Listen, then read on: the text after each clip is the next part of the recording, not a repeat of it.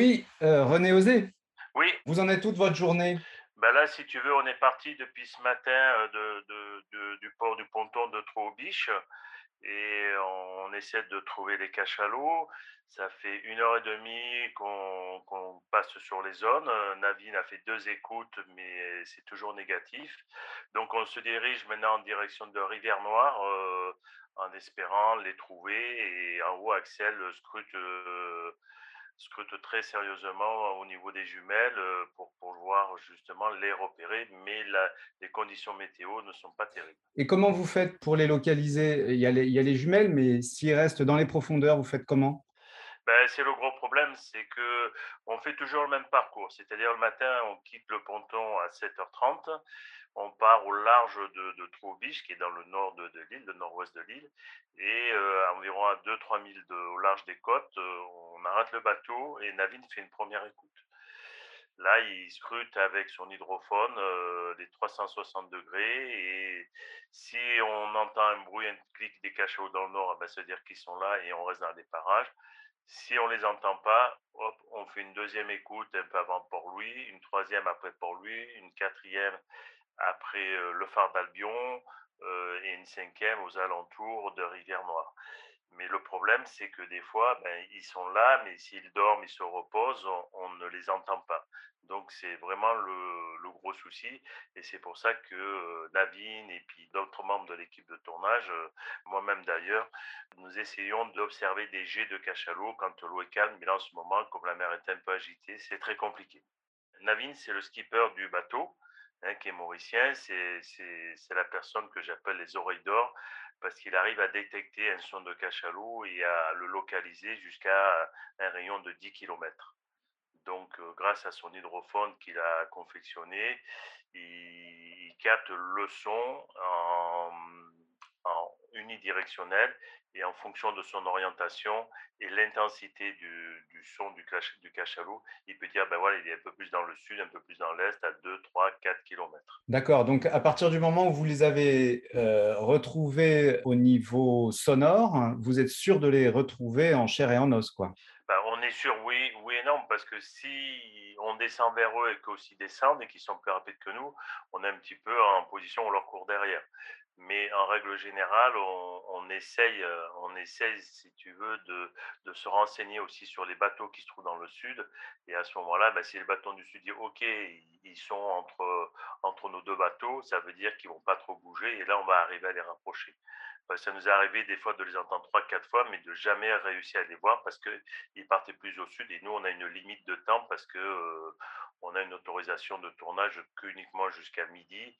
Et après-midi, ben, on est obligé de remonter à Troubiche et des fois, on a plus de deux heures de navigation. Quoi. Pourquoi il faut une autorisation de tournage? Parce que si tu veux, ce sont des animaux qui sont protégés. Et ensuite, euh, il faut une autorisation spéciale pour les observer. C'est une réglementation mauricienne hein, qui est plutôt bien faite.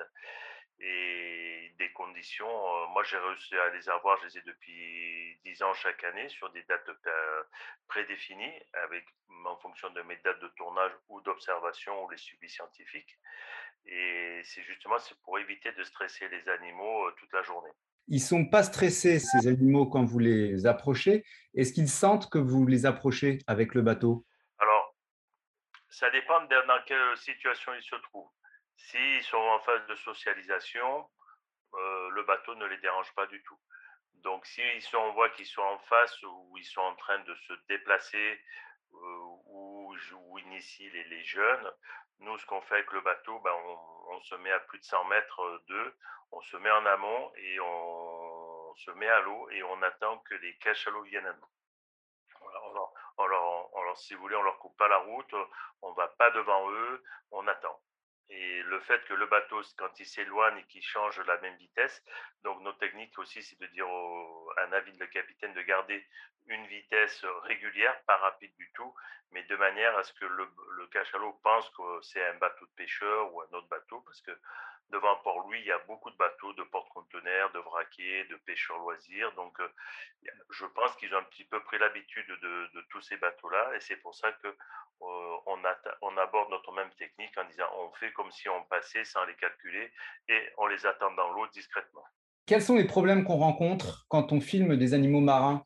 ben, quand on filme un animal marin, déjà, il faut savoir que c'est contrairement à un acteur sur Terre, on ne peut pas le diriger.